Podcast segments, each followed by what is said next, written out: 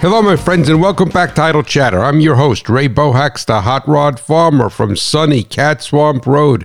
Beautiful, um, beautiful day, thank God, and uh, high UV index, and uh, probably in the. I didn't look at the weather station, but I'd say it's probably in the low 80s and a little bit hotter than the sun. So my corn is loving it, and we uh, have been blessed here in Warren County with a sufficient amount of rain, even though we started the planting season very deficient. We've been blessed with uh, timely rains, and we got a little bit more than an inch yesterday.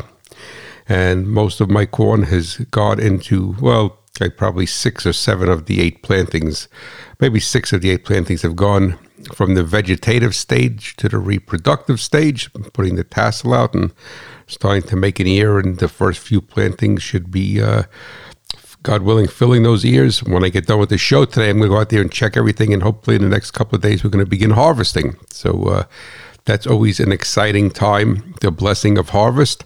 And uh, I will be doing my shows in between picking corn. And I have uh, a, a crew lined up, two of the um, people I had last year, Lucas and Max, and then possibly another young man. Um, AJ and another young man, Robert. So we'll have to check them out and bring them over to the farm and see what it's all about. But God willing, we should be able to uh, get rolling and pull a blessing of that harvest out of the field. And hopefully things are going well with you and uh, and in your in your operation and in your life. And God willing, if you needed some rain, I know that they've got you've gotten some rain in those areas that need it so badly. Obviously, it's a wide swath of the country, so it may not uh, have come to you, but I pray that it does and can save your crop. It's a terrible situation out there, and I even mentioned it on the radio show this week. I don't talk about that uh, on the radio show much or talk about ancillary things as I do with my podcast audience because the show is so tight in time. It's 1,440 seconds.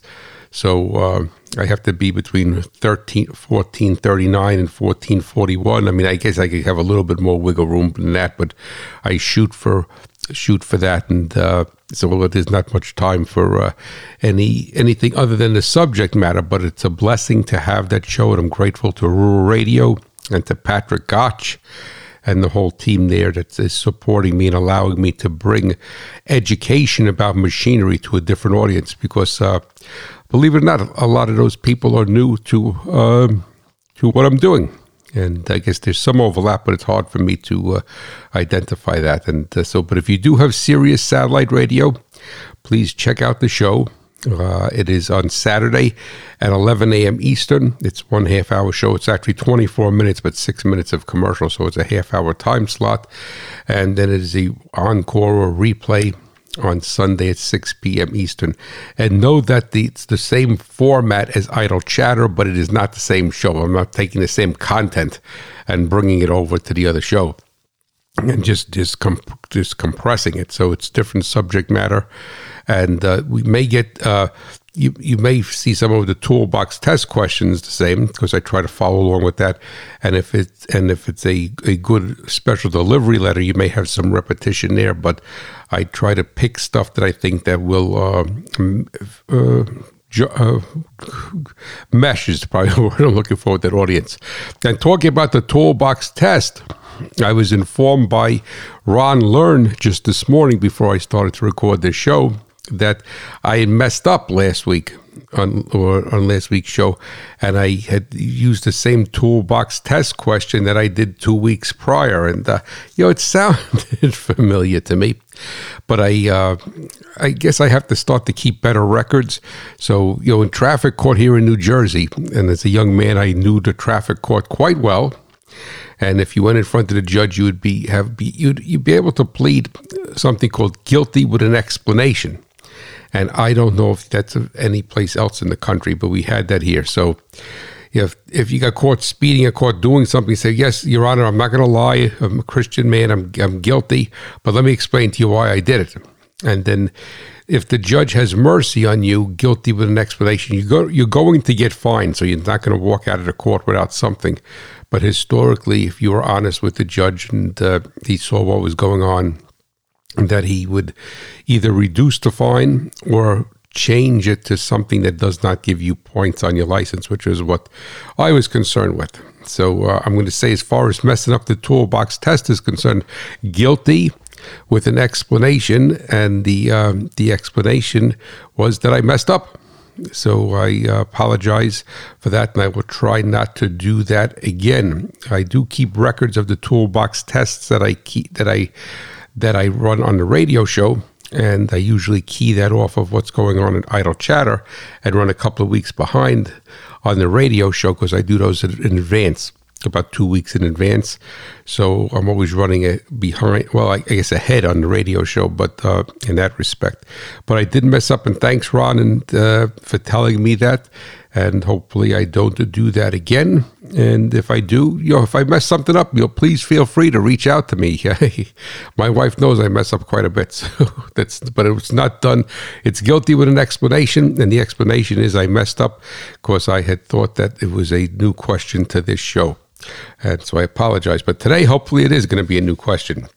But also, uh, since I'm discuss- mentioning Ron Learn, he had also sent me an email about the uh, F 150 hybrid podcast. And I thank you for listening to that. And uh, he had referenced a podcast, uh, a road test that I did last year.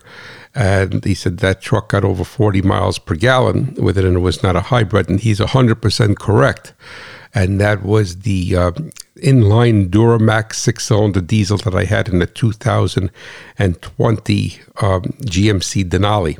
And I think on the excuse me, on the highway I got 42 miles per gallon with that. But uh, you know, keep in mind that when I do these road tests, it's it, it's a controlled environment. I almost say it's a controlled environment. It's a public road.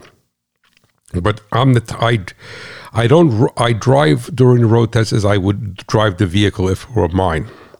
So I don't try to eke out mileage and I don't try to do anything to decrease mileage. But as I said in the show before, and it's going to touch on what we have with the topic today, which is going to be algorithms, and I'll get there in a minute.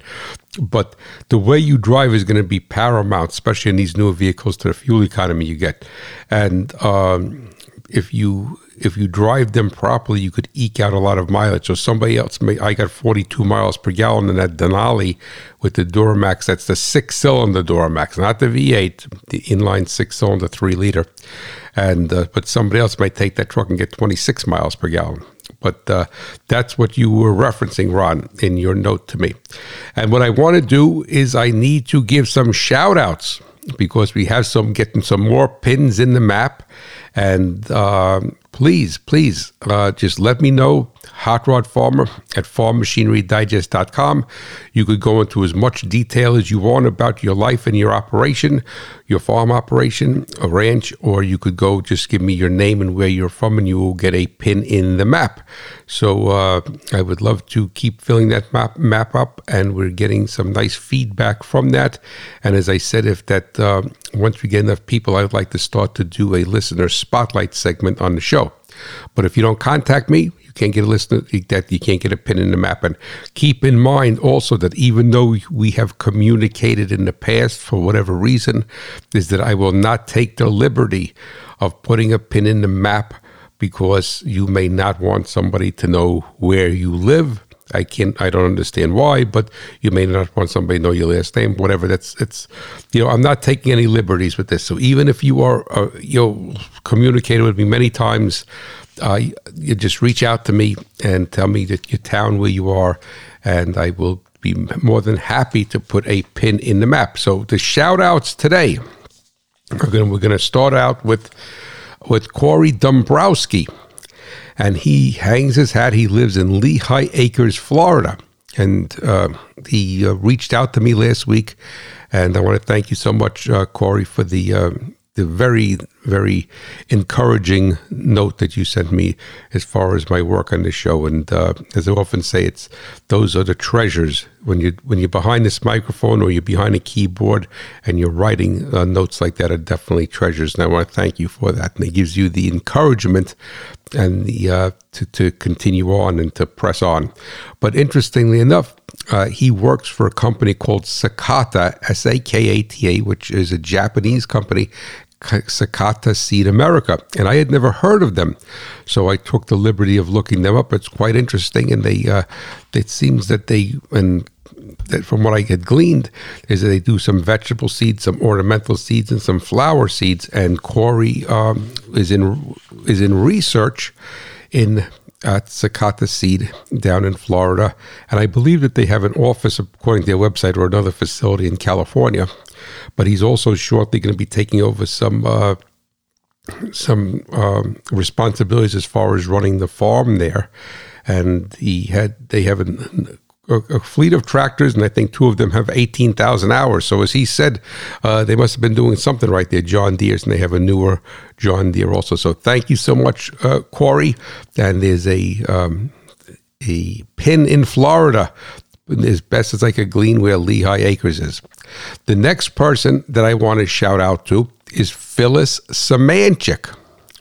And Phyllis Samanchik, the Samanchik family is very, very well known. They've been in the dairy business for since the Spanish Inquisition, almost. I mean, in Allamuchy, in the township. I tell people it's Hackettstown, but it's actually Allamuchy Township because uh, the mail comes from Hackettstown. So my legal mailing address is Hackettstown, but I pay taxes to Allamuchy. And Phyllis Samanchik reached out to me and uh, and I did not know that she is a listener to the radio show on Sirius XM. So I'm going to hopefully talk to her after harvest about doing an on the road podcast episode with her. The Samanchik family has a, a very long history and passion for agriculture and specifically dairy, and she's continuing that passion that passion on. And I would love to get her on the show, and she would be the first female guest on the show that was a standalone guest, not a wife or mother of somebody else. So, uh, so I'm hoping that that does happen. So, thank you, Phyllis, for listening, and hopefully you're listening to the podcast too.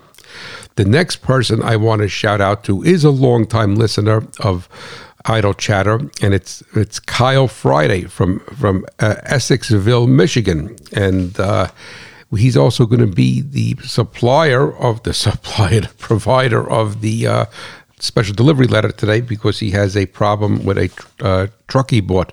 But he wrote, uh, he wrote, uh, Ray, hello, my friend. I hope this email finds you well. This is Kyle Friday from Essexville, Michigan, at the mouth of the Saginaw Bay. Put a put a pin in the map for me. I grew up on a hobby farm with my brothers and parents, but have always had a passion for agriculture. My career is in healthcare, but I worked many years on various dairy and cash crop farms and continue to do so. So thank you so much, Kyle. It's been a blessing for you to uh, be a listener to the show, and we've communicated over the past few years. And uh, and I'm uh, proudly, as soon as I got that, I put a pin in the map with his name on it.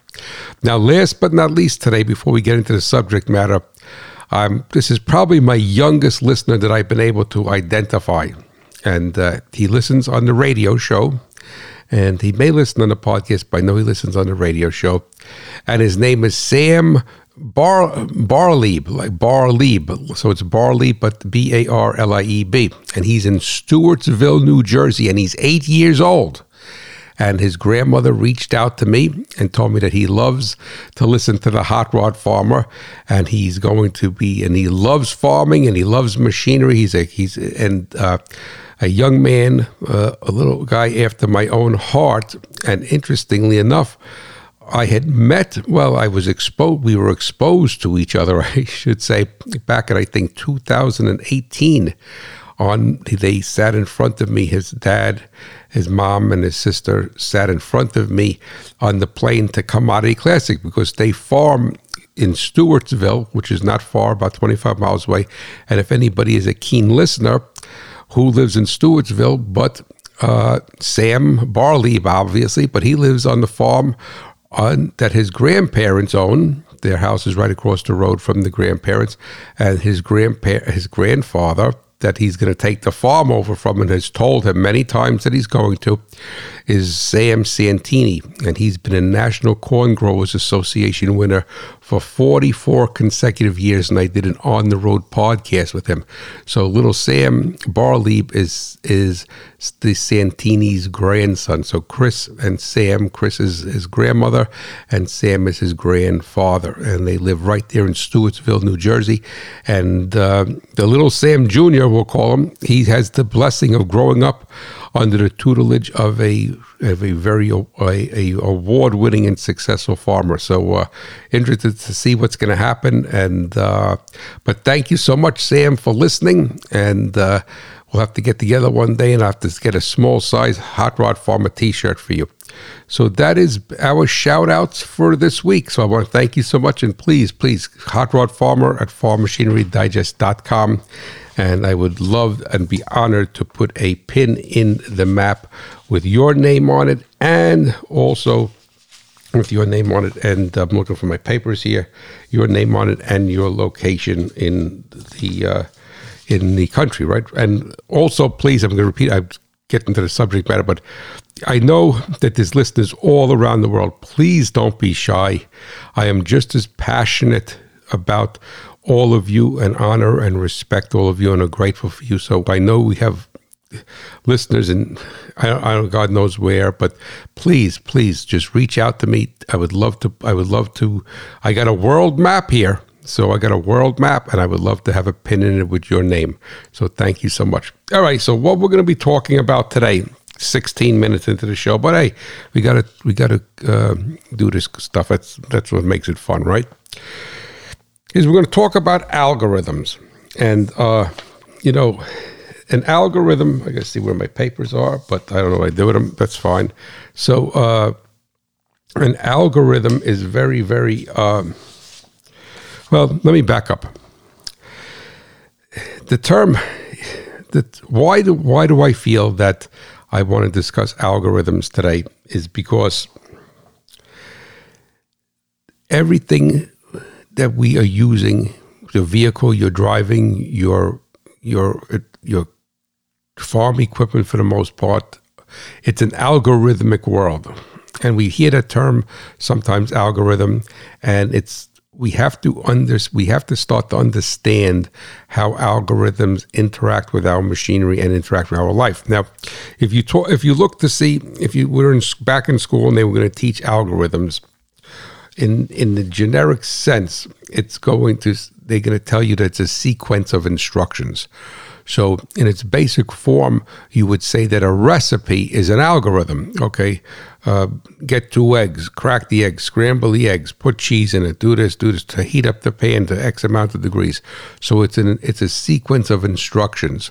And that's in its basic form. So throughout our life, we actually are using algorithms and are algorithmic, but we don't identify it as that way. And and what I like to also say, I don't like to use the recipe, even though the schools teach it as a recipe, is that I like to say that it's it's like you know getting directions to go to somebody's place, somebody's farm. Okay, go go on go on Route 80 for 52 miles, get off at exit 19, do this, do that, what have you. Make a left, make a right, go three eighths of a mile, turn into the driveway. So the thing is that um, it's a set of instructions, but in the computer sense or in the microprocessor sense, it's a it's considered to be a process of rules to be followed in a calculation. And that is how a management system works. And it doesn't work on it doesn't work on magic.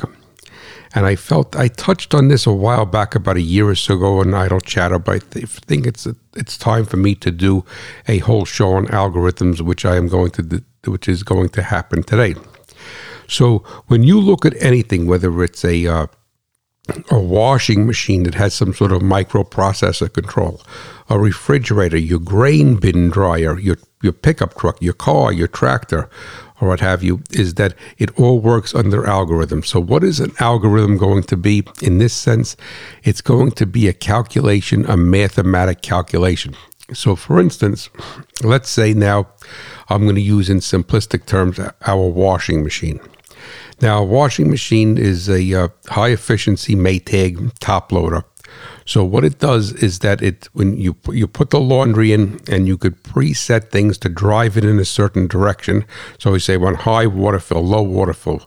You all right, and so there's certain things and what they call that in in engineering degrees of freedom. It's adjustability, but it also has a fully automatic mode.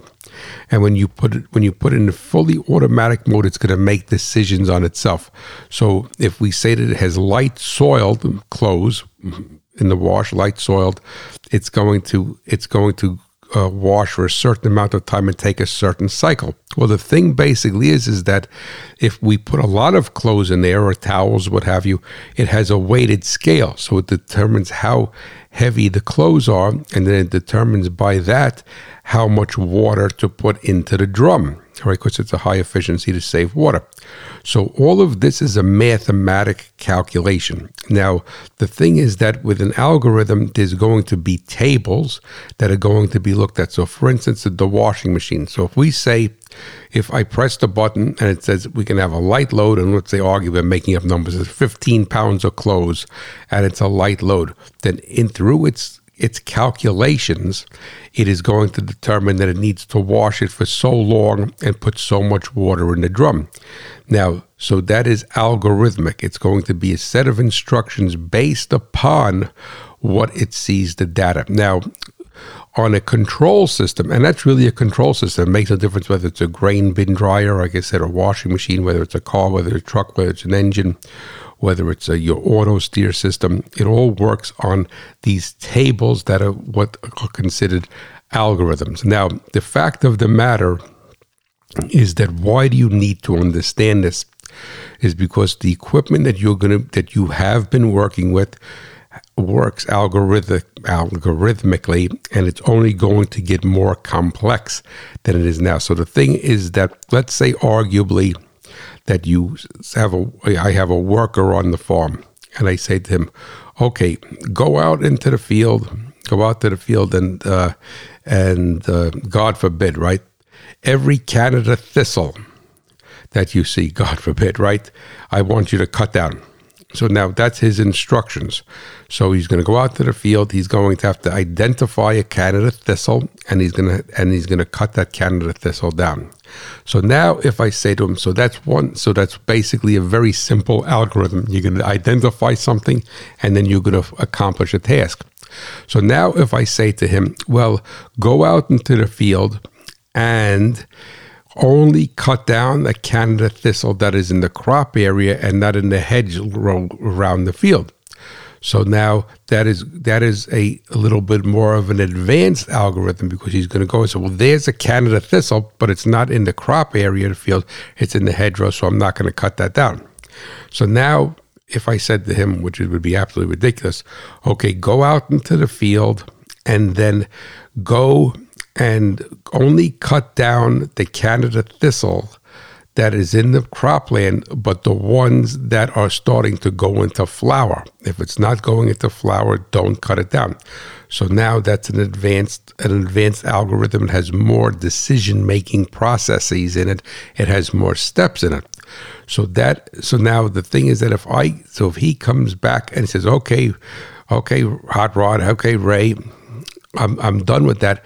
And I go out into the field and said, well, why didn't you cut this this Canada thistle down?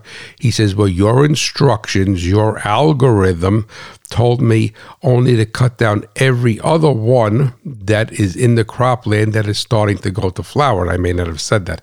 So it has to follow these instructions. So in essence, what it, what I'm leading you down the road to is that that again this does not work on magic is that somebody has to write the instructions, and that is what they call the code inside the microprocessor. So the algorithmic code is going to be the set of instructions that are going to be followed by the computer. And I hate to use the word computer, it's a microprocessor, it's a control logic. So now, what gets to be confusing, and it's really not confusing if you don't understand it, is that the algorithm only has a range of control. So when you write an algorithmic program, it has a range of control. And then after that range of control, the algorithm can no, can no longer do anything. So let me give you an example. So if you have a gasoline, we're going to say a gasoline engine for easy arithmetic, and it has a, it's a fuel injected gasoline engine, it has an oxygen sensor. The control logic of the oxygen sensor is an algorithm. All right, so it's meant to be to tell, okay, it, we have to add this much fuel, take much, take away this much fuel based upon the instructions from the oxygen sensor.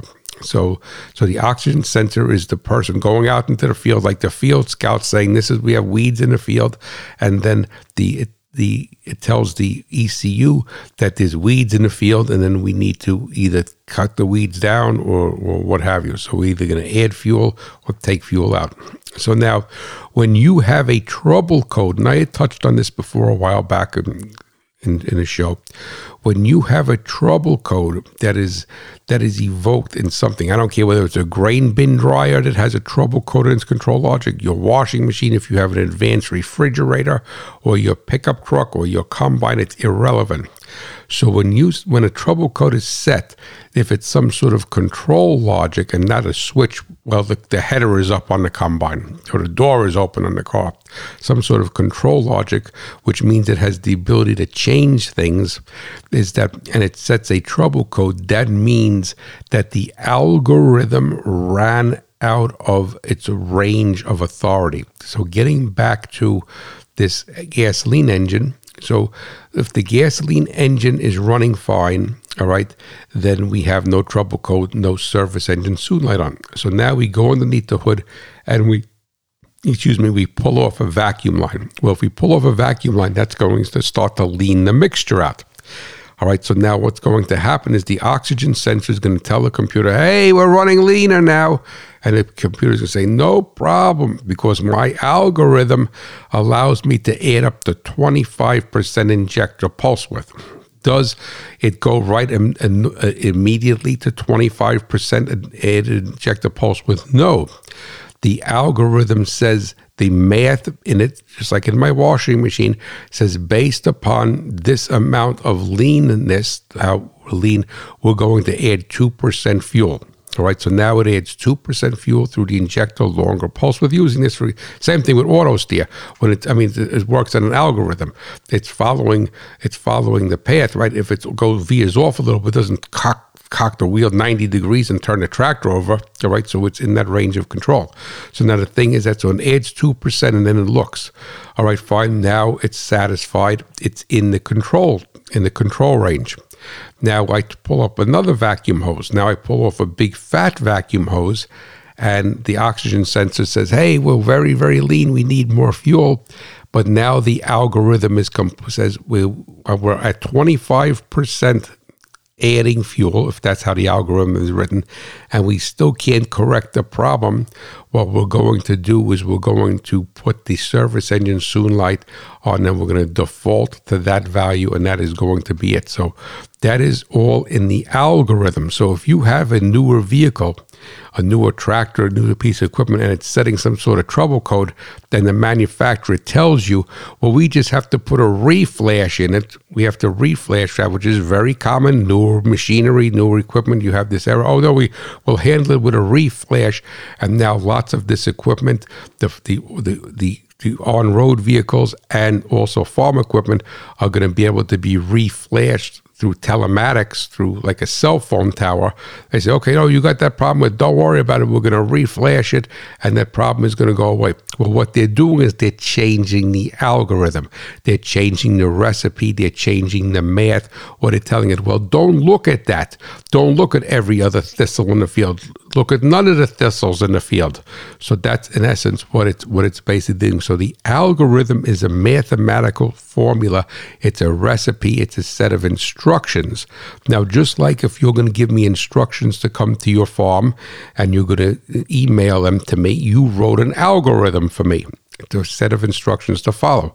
So the thing is now, you could come and say to me now, for instance, to come to my farm, you could come here from I 80 or you could come here from Route 46.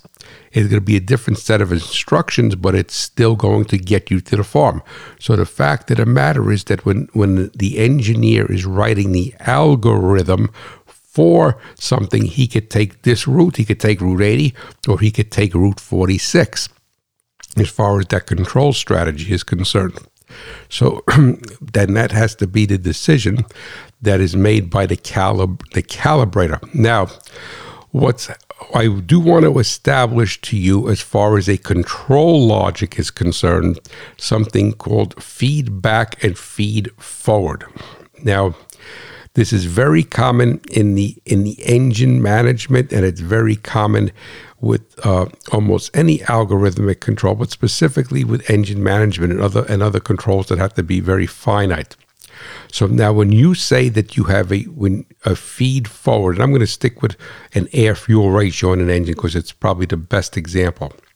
So on a gasoline engine, the ideal is to have 14.7 to 1 stoichiometric mixture. Stoichiometric means the greatest level of the highest level of chemical to mechanical energy exchange, the most efficient burn rate. And that is also the air fuel ratio that a catalytic converter needs to be the most efficient. So that is so now in essence you have this oxygen sensor which is a monitor which is a a monitor and auditor telling you whether the, telling the computer the management system whether the air fuel ratio is correct or not and um, if your tables inside your algorithmic tables, which would say based upon this engine speed, this coolant temperature, this load, this RPM, all of these things come into play, and it's called degrees of freedom. It's about the tunability, all right? More inputs coming in. Is that that says that the engine should have a this pulse width, let's say 1.4 milliseconds, 1.4 thousand, thousandths of a second, that the injector should be open to achieve that goal. So, on a feed forward approach, feed forward, you go and you have the pulse width calculated accurately, that there needs to be no correction to it from the ECU, from the management system. That's feed forward. If you are very sloppy, with the calibration or the engine starts to skew, now that becomes a feedback approach. So, feed forward means that there is no correction, and feedback means that there has to be a level of correction. So, let's talk about auto steer. So, if you're going down the field with your auto steer and it's going and it's going straight as as a, as it's supposed to, straight as an arrow, you would say that's a feed forward approach that the tractor is tracking straight. It doesn't have a worn tie rod that's wobbling around. It doesn't have low tire pressure. It's dragging it to one side and it's tracking straight. So that is a a feed forward type of approach that it's making no correction. Now, if it has to start to correct because a tire is losing air and it wants to, let's say, right front tire is losing air and it wants to start to drift to the right, well, now the auto steer has to turn the wheel a little bit to the left to try to to try to, to keep that back in place. So now that is a feedback correction and it is going to now compensate for it because it's that one tire is low and it's going to drift all over. So now the the rate of control under the feedback is an additional algorithm. So it says, okay, if we're off one degree, what we're going to do is we're going to turn the turn the steering wheel a quarter of degree per second until we get back onto the satellite path, the track for the auto steer and it's so so what it does like i said doesn't jerk the wheel right? And the same thing is with the with the with the engine management system. It doesn't dump a whole bunch of fuel take a whole bunch of fuel out. It sneaks up on it. So there's a table an algorithmic table that goes and says, okay, based upon this, what we're seeing here, this is the amount of correction we should make to whatever it is. So, uh, so why why is this? Why am I doing this show? You may say at this particular point, your head is spinning. So, what the heck is this guy talking about? Well, what I need for you to understand is number one, that algorithms are, contr- are what control anything that has some sort of microprocessor and feedback and a level of correction. So, in essence, if you have a grain bin controller and you uh, a grain bin controller and you set it for a certain a certain amount of moisture, a certain amount of temperature, what have you, that is all the tables that control that is an algorithm. Now, the thing is that when you're going down the road and you're driving your car down the road and you see something or you start to get a wind, the wind is blowing blowing sideways and you have to start to correct for it. That is what an algorithm does, but but an algorithm does not have the ability to sense things like a person does. It doesn't have the ability to reason. Yes, it reasons to a certain extent based upon what data it sees. And it is very easy for an algorithm to be skewed. And for instance, let me go back to my washing machine. And I'm not picking on it because I love the machine. It's great. All right. But I noticed because lots of times I'll turn the wash on when Charlotte goes to school. She'll load it and I'll put the washing machine on. And let's, uh, I'll look at the algorithmic control that they have, or I'll be able to study the algorithmic control. So let's say we have a lot of heavy things in there. It's wintertime, sweatshirts, long johns, heavy flannel pants, right? But she doesn't have a lot of a lot of height in there. So let's say there's three heavy items. The algorithm that they have recognizes, looks at weight, and then determines the amount of water to go into the drum based upon the weight. But I lots of, a few times because it has that glass top. So a few times I said to myself, well, I could see that there's. I don't want to say that there's error in their algorithm because I really don't need that much water in here because of it doesn't have that much weight but then it's so I mean it has it has a lot of weight, but doesn't have a, have a lot of a, a, lot of volume is probably the better word for it. Right. So now, but maybe I'm wrong. Maybe Maytag people have determined well, if you have that weight, that mass, we need to put that much water to go through. But from what I've seen, I think that it's and I'm I'm not a know-it-all, please, but I would say that it's probably a very very generic or simple algorithm that says based upon this weight here, and this is how much water we need to put in the drum. So I wanted to fool it and see what's going on because that's how you figure things out. So what I did is one time I stopped it and I took took I I shut it off so it would erase its memory. I unplugged it so it could so it could dump the capacitors. And I said, okay, I'm going to take a couple of things out and I'm going to see what this machine does. Right, so I took some weight out of it, but it just must have been right at that control point where it says, okay, between X amount of pounds and Y amount of pounds, we're going to put so much water in the drum. So it did not put any, it, it still kept the same level of water instead of taking water out. So then what I basically did and I didn't do this all this one day. You're gonna think I'm nuts, right? but what I basically did is really wet down some towels, put them in there so they were real heavy, real heavy. All right, didn't have a lot of mass, and they said, okay, let's see what water level it selects, and it selected a higher water level. Even though it didn't have a lot of volume in there, but it was very heavy. So obviously, their algorithm is biased. In engineering, we call the word biased, biased towards the weight and not the volume of the clothes because it has no way for it to tell volume. So the thing is that as we get ready to move on here, and you probably got a headache already, and I just started to say, why am I discussing this with you? Because number one, as you as time marches on, and equipment marches on, you're going to have to have a general familiarity of how things work and and understanding that it works through an algorithm. And this algorithm is based upon mathematics and tables inside the, the controller then again grain binner bin controller or combine. And those are numbers and a recipe all right, or a sequence that somebody programmed in there. So, is it infallible? By all means, it is not infallible. It has a lot of potential room for error. But the whole idea is that they try to get it as close as possible. And that is one of the reasons, if you recall, when I did a show about why I think that that autonomous farm equipment and I think autonomous vehicles vehicles Uh, on any type of autonomous cars is going to be a failure is what I mean by a failure, it's not going to be accepted in the market and should not be in the market because it is all based upon an algorithm that someone wrote to try to anticipate every situation possible.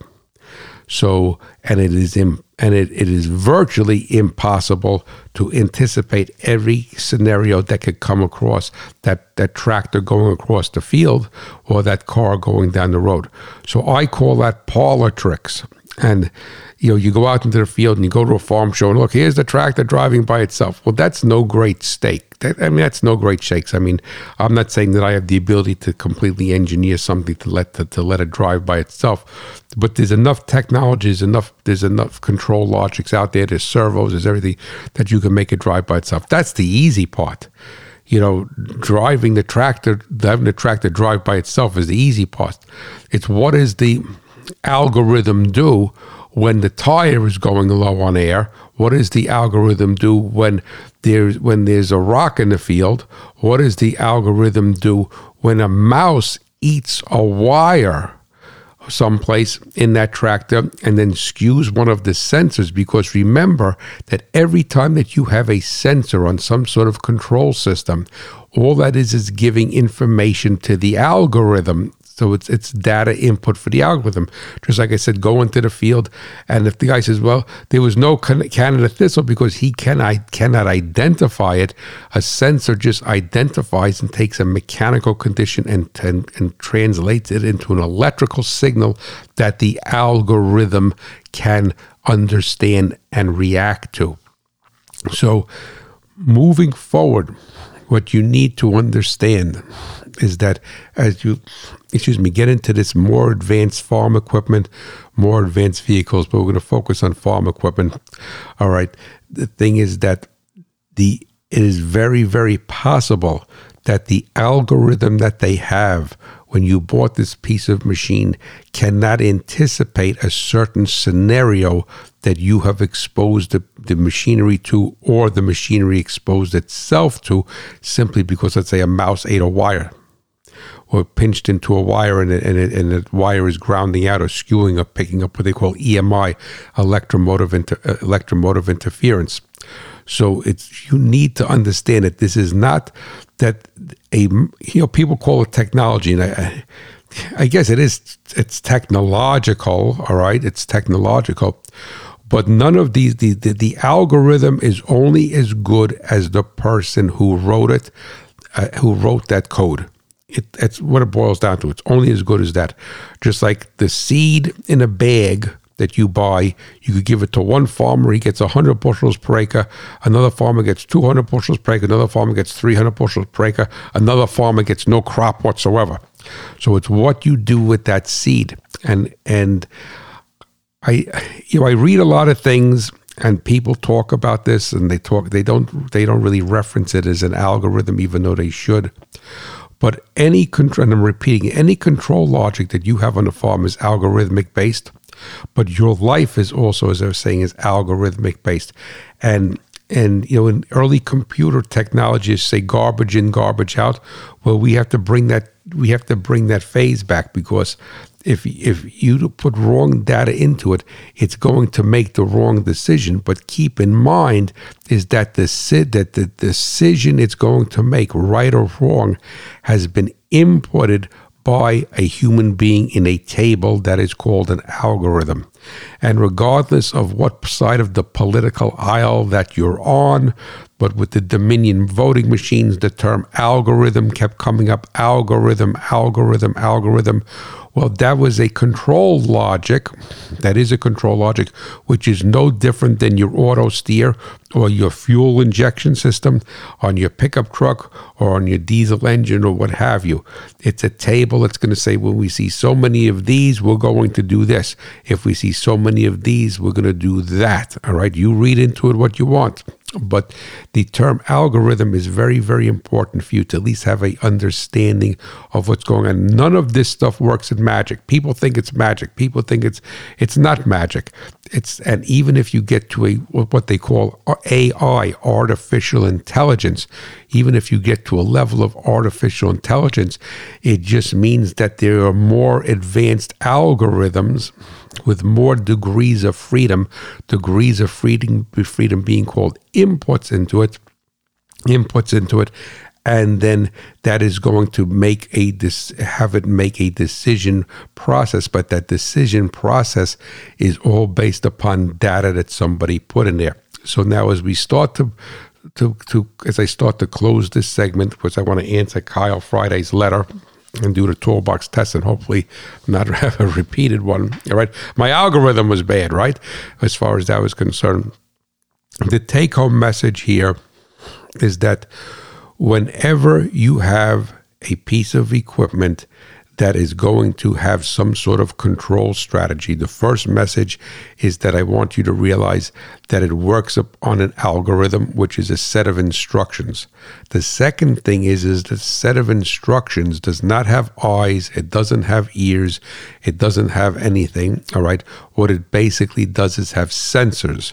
So all of these sensors, whether it's a car or a combine or, or an oven or my washing machine, are the inputs into this controller for the algorithm to, to hopefully make the proper decision. So if the sensor inputs are wrong or the sensor input skews, then that algorithm is going to get bad data. So for instance, let's make a simplistic case.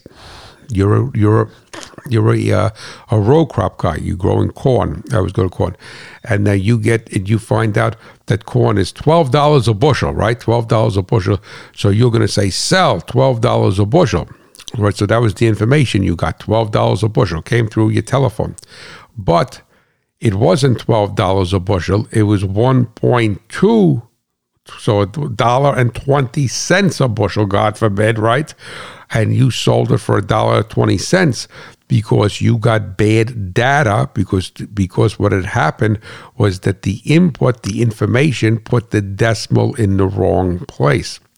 So this is a whole synergistic approach and it's important for you to understand what's happening here because if you have bad data coming in, the algorithm is going to make a bad mistake, make a make a mistake because it thinks that corn was twelve dollars a bushel when it's only a dollar twenty a bushel. So a dollar twenty a bushel you would not sell, you would probably buy, and at twelve dollars a bushel you're going to sell and not hold on. So that's the second take home message. The third take home message here is do not think that it is perfect because nobody is perfect. The only thing that was perfect got nailed to a cross over 2,000 years ago was our Lord and Savior, Jesus Christ. So the, the algorithm can have a, have a level of, of error in it. So you may say to yourself, well, I'm doing this and I'm setting my grain bin controller at this and I'm not achieving that. I'm trying to, I'm setting my planter to have this population and I'm not achieving that. So when there is a microprocessor, some sort of microprocessor, not mechanical things with a switch like you're throwing throwing a lever on and off, is that that is working through an algorithm. So if you are investing in a new piece of equipment and with the farm economy doing well, thank God lots of guys are looking to upgrade. So let's say that you go and you buy a new sprayer with a pulse width modulated control. So there's an algorithm in that controller that says, okay, I want, you know, 10 gallons per acre. This is the tip I have. And it looks at the ground speed, and that's how it controls it. So if you go and you slow down, right? It's going to cut back the pulse width because you're going to be staying in that one area in the field longer. If you go faster, it's going to in, it's going to increase the pulse width because you need to get more product on the ground or on the crop, all right, at a, at a higher speed. When you turn it to headlands, it's going to recognize that, and that's all an algorithmic control. So don't ever think it works on magic. So if you were to get a new piece of equipment, and it does something inaccurately and is not a, a hard component failure, then usually with rare exception, is the algorithm was written incorrectly. When I worked for BMW, and I'll get close with this, is I may have told you this story before. I was doing one of the testing I was doing was the M3, which had a a uh, individual runner intake manifold going to a plenum high performance engine, variable cam timing, what have you. All right. And then it would, I told the head of engineering is that we have a problem with the algorithm because when it sits and when, I sit in traffic on a hot summer day with the air conditioner on and the under hood temperature goes up, and I've shared this story with others on this show before, but it's a perfect example. It starts to roll. It surges. In engineering, we'll call it, they don't call it surge, you call it an idle roll. So it starts to roll. So I came back, I told him, I said, we have this algorithm wrong, and he didn't want to hear it. So he says to me, How can it be rolling? We have the algorithm. Well, very simply, how can it be rolling is because the amount of RPM deviation was more than that algorithm was able to compensate for. But more importantly, I told him that I did not think that it was the that it was the control strategy for the idle speed. I think it was the algorithm, the table we had for the intake air temperature, because when I monitored everything, the coolant temperature only went up slightly, but the intake air temperature went and went went very high sitting in traffic with the air conditioner on and no airflow on a hot summer day. So I said to him, I forgot what his name, Hans or something. I said to him, and he was going nuts on me. I said to him, I don't think that is the algorithmic control for the compensation. I think it's the algorithmic control for how we're leaning out the mixture when it's under hood temperature is high, and that table is wrong, and not the not the idle speed table.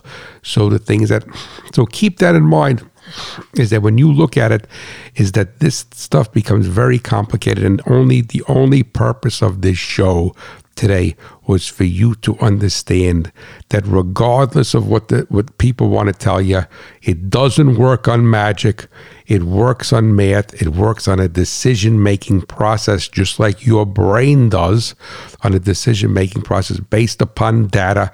You take data and information into your brain through your knowledge, your experience, you process it, and then you make a decision, whether it's in your personal life, whether it's in your business life, whether it's whatever, whether with your farm. Okay, I think we're going to do this. We're going to raise more corn this year. We're going to raise less soybeans and vice versa. So that is all algorithmic. But it is you as we start to see that these it, it, that these feedback systems, these control systems become more and more prevalent. They're in my washing machine, all right? Is that you could very easily skew that. And you also need to look backwards and say, is the, you know, is did the algorithm work right for a year? Did algorithm work right for two years? So for instance, now using going back to my washing machine it has nothing to do with farm equipment. All right, let's say JCP&L, my power company, drops the line voltage from 120 volts to 106. Well, it's very possible that that algorithm is going to skew if they don't have what's called a voltage compensation table. So, in essence, what we're, what we're doing here is we're putting a lot of, we have to put a lot of data, a lot of inputs, a lot of mathematical calculations to try to duplicate the thought process of a human being. And it's never, ever going to be able to duplicate the thought process 100% of a human being who knows what they're doing. Maybe a human being that doesn't know what they're doing or has a cursory exposure to something. But anything that's going to input it is going to have the possibility to skew it. But always keep in mind that the algorithm could have error in it. So it's just like you going and buying a piece of machinery and they machine something wrong and the gasket surface is not flat and it leaks. So as you go forward and you move into buying new equipment and you move into and you see that there's there's there's there's maybe a problem with it, there may be something with it, or it may not do what you like ask the implement dealer and say, hey, is there a reflash for this? Is there a calibration update for this? I really don't, you know, I'm, I'm doing, I'm, I'm not getting the singularity that I want. I'm not getting this. I'm not getting that. Whatever it may be, I'm making up stuff just to, on the fly over here. But the thing is that keep in mind that that's all a decision process. It's not magic. It's not done by God. It's by somebody writing an algorithm and putting it into the table for his a level of correction. So hope you hopefully I didn't lose you on this and hopefully you don't think it's too dry of a of a of a subject, but I just felt that it's important for you to understand these terms because people throw them out and that's really what you're paying for when you buy a advanced piece of equipment. You're paying for these these control circuits and control systems. All right, so we're going to bring Tex Rubinowitz in now from Ripsaw Records. Come on in, Tex. You don't have an algorithm.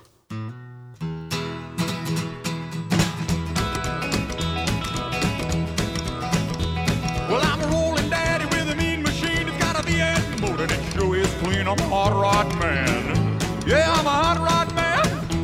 Look out, little mama, gonna get you if I can. Yeah, righty. Thank you so much, Tex. So here's our toolbox test. Alrighty.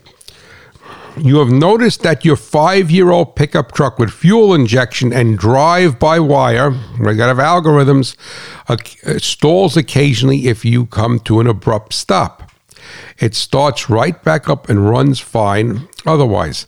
Just the other day, it began to stall more frequently. Before it stalls, it sounds as if it is idling too low. Confused since there is no idle speed screw to adjust, you ask some friends, and this is what they say. Farmer A says that the torque converter clutch is not disengaging and stalling the engine. Farmer B states that though it can be a few different things, given that the engine starts right back up and runs fine, he believes that the electronic throttle control motor is slow to respond. Farmer C tells you that there must be a throttle stop screw, but you may have to remove the throttle body to gain access. And Farmer D says to you he thinks that the EGR valve is hanging up. All right. So the thing is, those are our different choices, and I am going to get ready for this. Okay. So now we're going to read Kyle Friday's letter, and we're going to get into that, which is a problem that he has. So he says, uh, he says, I recently purchased a 2018 Silverado 1500 with 41,000 miles on it. It came from the dealership with aftermarket 20 inch wheels and all terrain tires. I noticed on my first trip on the highway that it would start to shake around 72 miles per hour. I called around and found a tire shop that did road force balancing and took it in. The technician told me that they were all close when I left and it should be all right. My next trip on the freeway was a little better, but still still gets a vibration around 76 miles per hour. It shakes and the drinks in the it shakes the drinks in the cup holders. I'm sure my next step is to take it back to recheck the balance. But after that, where do I what do I look for? Should I check to see if some weights have fallen off the drive shaft? I also have to mention that it rides smoothly at a normal 55 to 60 miles per hour. Thank you for all you do. That's Kyle Friday. Excuse me from Essexville, Michigan. Now, all right. Now, as I read your letter, Kyle, and I contacted him and said, I'm going to handle the letter because it's a, a lot going on here. Now, he, I know Kyle listened to my show on road force balance. and I commend you for going to look for a road force balance machine. Now, ironically, and this just came in the other day, is that um, the road force balance machine works on an algorithm. Now, I'm not saying the road force balance machine is wrong, but there's a couple of things. First of all, I have to question whether the technician actually did it. I'm not I'm not accusing somebody of something, but on the road force balance machines that I have been have exposure to, which was from Hunter, but I know there's other brands now, but I think they kind of a uh, they were the first ones to come out with that at that technology. Is that you could do a balance without road force, or you could do a balance with road force. So the thing basically is is that if it's so I don't know whether the person did the balance with the road force. We're going to assume that he did do the balance with the road force. Now, the other thing basically that I that kind of perked up my ears here was that, and I'll read it again. The technician told me that they were all close. I don't know what close means because the thing is that when you do a road force balance, it's going to give you, it's going to instruct you if you're going to do it properly, and it's going to look at the weight, how much weight in pounds that the tire is exerting across the rollers as it rotates. And the reason for the road force is that the sidewall of the tire, the sidewall of the tire acts like a spring and it's like a series of coil springs around it. And if the tire is either out of round or the the the springiness, if for lack of a better word, the flex of the tire sidewall is not uniform, which it usually is not to a certain extent. It's going to exert what it says. It's going to have a higher level of pressure against this roller. Now, then again, there's an algorithm in there. And the thing is that the technician could override all these algorithms. So most road force balancers would probably start to kick a tire out at around seven, uh, around 20 pounds of road force, and they call it road force against the roller. Ideally, you want zero pounds of road force, but they usually kick it out the ones that I've seen around 20 pounds of road force.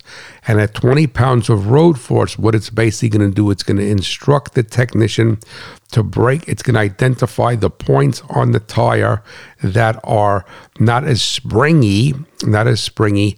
And the thing is that it's going to, uh, it's going to now ask him to move or her to move the tire on the rim to get into a different position because what you're seeing is going to be a stack up of tolerance. It's going to be the amount of run out on the rim and it's going to be the amount of run out on the tire and the and the flex the amount of flex that the sidewall has. So now you would move the tire on the rim and then you would hopefully get that road force back into a range that's acceptable, which historically is usually the algorithm, saying it again, is usually around 20 pounds. Now, the, to properly do this, you would then, and you say, if you can't get a tire below that, or below that road force, the thing is that then, and after you move the tire, it's very possible that the tire is defective or that when I mean defective, if it's a brand new tire, it's defective, or if it's a tire, if this God knows, I don't know, this truck has forty one thousand miles. I don't know how long the tires and rims have been on there. All right, but there could be a problem with that. So the next step would be to take the tire off the rim and road force balance the rim and see what the rim looks like. All right, so now. Do, do I think it's the drive shaft? I doubt it very much. The idea that, that what jumped out at me was that it has aftermarket 20 inch wheels and it has all terrain tires. I would look at the tires and see the date code on them and where they were built, and that we were built. I mean, when they were made, and I would run my hand. I would run my hand over it. All right. I would have to say that your experience, because it's it's relatively smooth, it's nice and smooth at the lower speeds, it's coming at higher speeds. I would say that it is the tires, and it's a combination of the tires and possibly the aftermarket rims. All right, and if it's the tire, then the thing is that I would say that the tire either has some error in it or it has a high degree of road force, and the technician did not do a good job.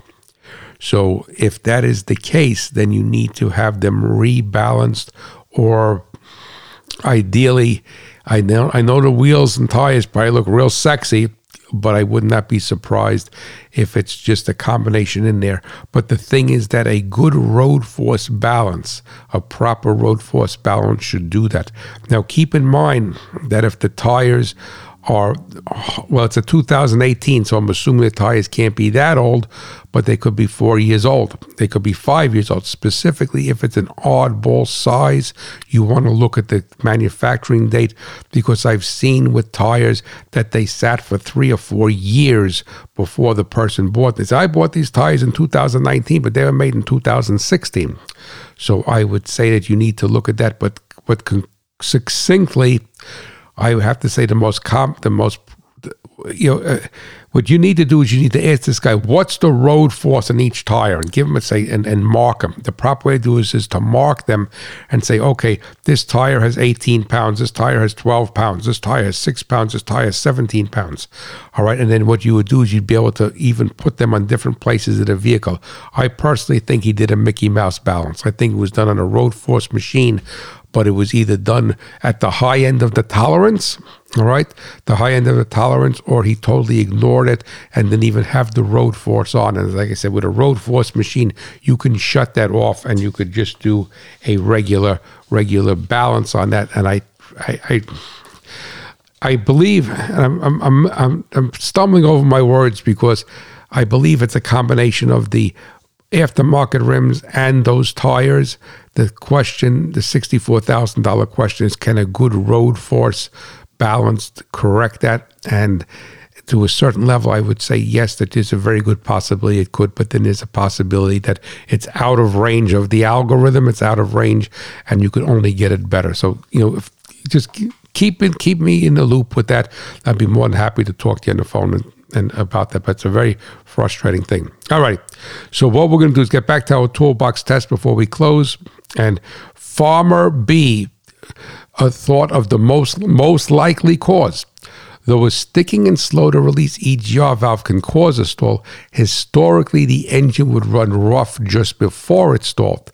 In like fashion, a torque converter clutch that does not release can create a stalling condition on deacceleration. Still, again, in most instances, the vehicle would act as if it were being lugged on the way to the stall. All right.